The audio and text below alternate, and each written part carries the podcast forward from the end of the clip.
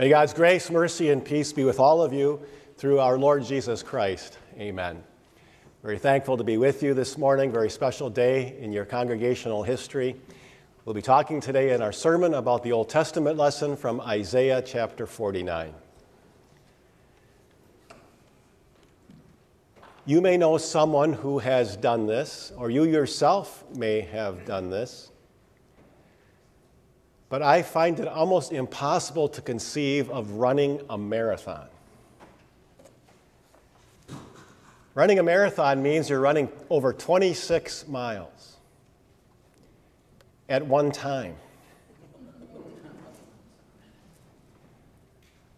It is almost beyond my comprehension, and it is way beyond my ability to even be able to consider such a thing. But I have to say, I have a great respect for those who either have done it or who have tried to do it. This also may seem to be way beyond our ability and far beyond our comprehension. And Without our Lord Jesus, it would be. But all of us really are running a marathon, a different kind of a marathon, obviously, the marathon of life, we could call it. You may remember that the Bible, a number of times, compares our journey through life as running a race. The Lord gives us the encouragement to finish the race as we fight the good fight of faith. The Lord encourages us to run with perseverance the race that's been marked out for us as we keep our eyes focused on Jesus at the finish line. But we aren't at the finish line yet, are we? We're still running the race. Whether we are young or old, that finish line can come at any time, but we're not there yet. And the way to run the marathon of life, the way God wants us to run the marathon of life, is to be for others and to take in for ourselves the same kind of thing that marathoners have as they run a marathon race. They find the water stations. Those water stations are tables at various places along the line manned by assistants who give out bottles of water or cups of water to the runners as they go by so they won't get drowsy or weak or dehydrated. We need more water stations in life in this world. We need more people who, for themselves and for others, take part in the water stations of life. We need more people who know and appreciate what our Lord in this lesson from Isaiah chapter 49 so much wants us to have and to experience when he says this can be the blessing for us, all people in the world, and this is the blessing for us as God's people, as stated in verse 10 of our lesson. They will not hunger and they will not thirst, and neither scorching wind nor sun will strike them because the one who shows them mercy will lead them. He will guide them beside springs of water. Brothers and sisters of water of life, this is what I pray for you, what I pray for everyone who comes through these doors that you be a water station on the marathon of life. The best way to be the kind of water station on the marathon of life that God wants for us as His people is to first of all remember who ran the first marathon. The first marathon we're going to talk about. That's our Lord Jesus Christ Himself. You may remember that our Lord agonized as He ran that marathon of life for you and for me that led to his death.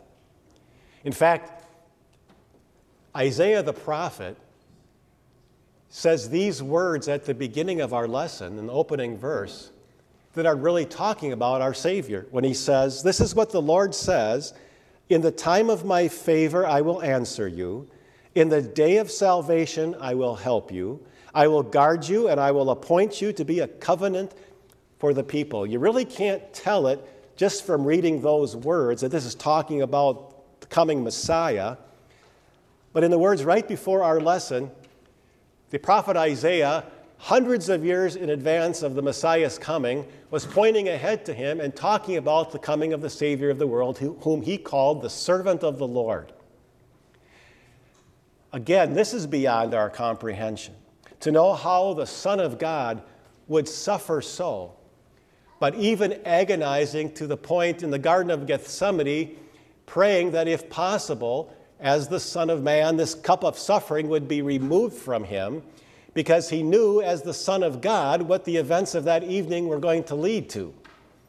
Yet, concluding that prayer, not my will, Heavenly Father, but yours be done. In other words, the words that I read were the words of the Heavenly Father to his one and only Son. I will appoint you to be a covenant. I will guard you. I will strengthen you. So, what was God the Father being to God the Son? He was being a water station on the marathon of his son's life.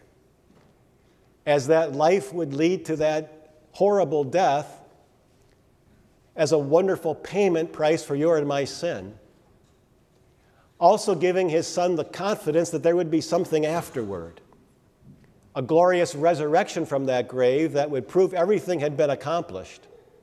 It would have the Lord Jesus himself have the confidence of knowing that it would be so. He would be a covenant for the people. He would be the promise, sealed with his own blood that he gave for you and me, that everything would be so, just as God said it would be. And in that next verse, the Lord outlined the types of blessings in a picturesque form again that would be for all of us.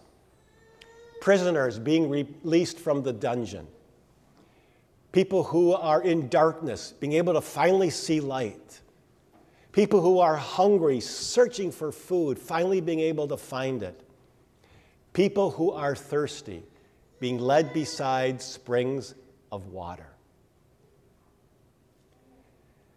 Are you tempted to not think you need the water of life? The devil keeps tempting us to not think we need it, right? Sometimes those temptations to think we don't need the water of life, those springs of salvation, come because things are going so well. And if you are like me, it can be very easy to fall into that trap of taking the water of life, God's word, for granted, or maybe not even thinking about it that much at all. And then it should not come as a surprise to us when things don't go quite so well that we seem off kilter, that we seem spiritually weak, spiritually drowsy, spiritually dehydrated because we haven't all along been making use of that invigorating water of life that God uses to keep reminding us of what we need to know and how He wants for us to be. Sometimes those temptations come for the opposite reason, right? Things aren't going very well, they're going poorly. And the devil will use those kinds of times, at times, to make us wonder well, it's easy to say that God will never leave us or forsake us but he sure seems to have forgotten me. So maybe I'm not one of his people. The devil doesn't care how he leads us into the temptation of not thinking we need or not thinking we have that precious water of life. And he will do whatever he can to keep us and others from getting it. What a blessing, then, to know that in God's Word, God keeps giving it, correcting us, when we ignore Him or defy Him, comforting us when in tears we are sad because of something happening to us or around us, or inside us because a conscience won't give us peace for what we keep on doing over against our Lord or someone else He's put into our lives. Compelling us ever so gently to keep living on behalf of others, to keep living in the best interest of others, to keep living hoping always to show Jesus and share Jesus to and with others, praying that others might be more led to join us in drinking the water of life, perhaps because they will see Jesus more and more as they see us and want to hear more about him. In these words from the prophet, God promises there will be others who will be drawn to the waters of salvation. There will be others who know they need more to see any purpose in life. There will be others who know they need more to get through the rigors of life. There will be others who know they need something more before they close their eyes at the end of life. God tells us that those others will come from all over.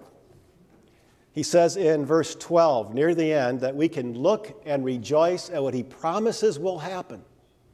Look, some will come from the north and the west, and some from the land of Sinim, Sinim. We don't know for sure what's meant, where that's located, but it seems to be saying a place that's far away.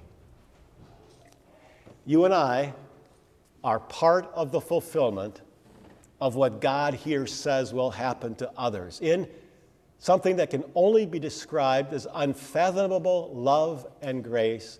God has shared a simple message for us in the faraway place of Wisconsin so that we have come to believe in something that is beyond our comprehension and beyond our ability to believe or even want to think of on our own. That Jesus Christ came to die and live and rise again for the world, and therefore he came to die and live and rise again for me. That is something that we pray we continually also hold out as people who are assisting on a, a marathon at those water stations, as people run by us, as people walk by us as people meet us so we can tell them how they can avoid becoming spiritually weak and drowsy and dehydrated and die. Just like we treasure and thank God for what is being done for us and among us with you here at Water of Life, by fellow members, by your teachers, staff minister, pastors, who hold out to you that never old message that Jesus Christ has run the marathon for me, that Jesus Christ has won the marathon for me, that because of Jesus Christ, there is no sin that I have ever committed that will keep me from his love that there is nothing in my life that can happen, no matter how horrible it may truly seem to be, that removes me from His presence. And that there is nothing in life, nothing in death, that can separate me from the love of God that is in Christ Jesus my Lord. Because of Jesus Christ, we can know and we can rejoice in the fact that through Him, through His power, for others, we can be Jesus, live Jesus, and share Jesus as we are for them a water station on the marathon of life. Brothers and sisters, you are and you have the water of life. With God's help, enjoy the race, embrace the race Encourage others to join you in the race because this is one marathon that every single one of us can run. Amen.